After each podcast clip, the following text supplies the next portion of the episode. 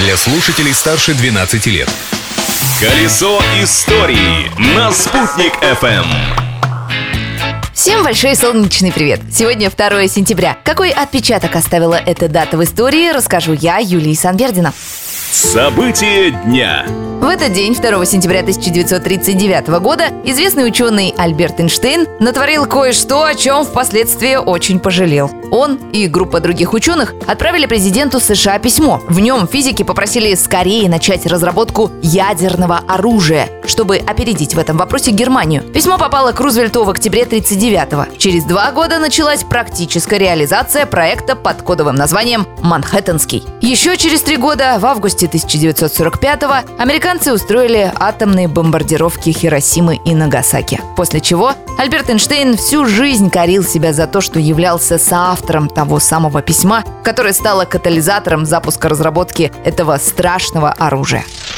Другой важный документ был подписан 2 сентября 1993 года. Россия и США заключили соглашение о строительстве самого дорогого объекта, который человечество когда-либо возводило на Земле и за ее пределами. Догадались, о чем я? Это Международная космическая станция. Кстати, а вы знали, что помимо прочего космонавты МКС питаются еще и нашим башкирским медом? Так что смело можно предположить, что наш мед лучший во Вселенной.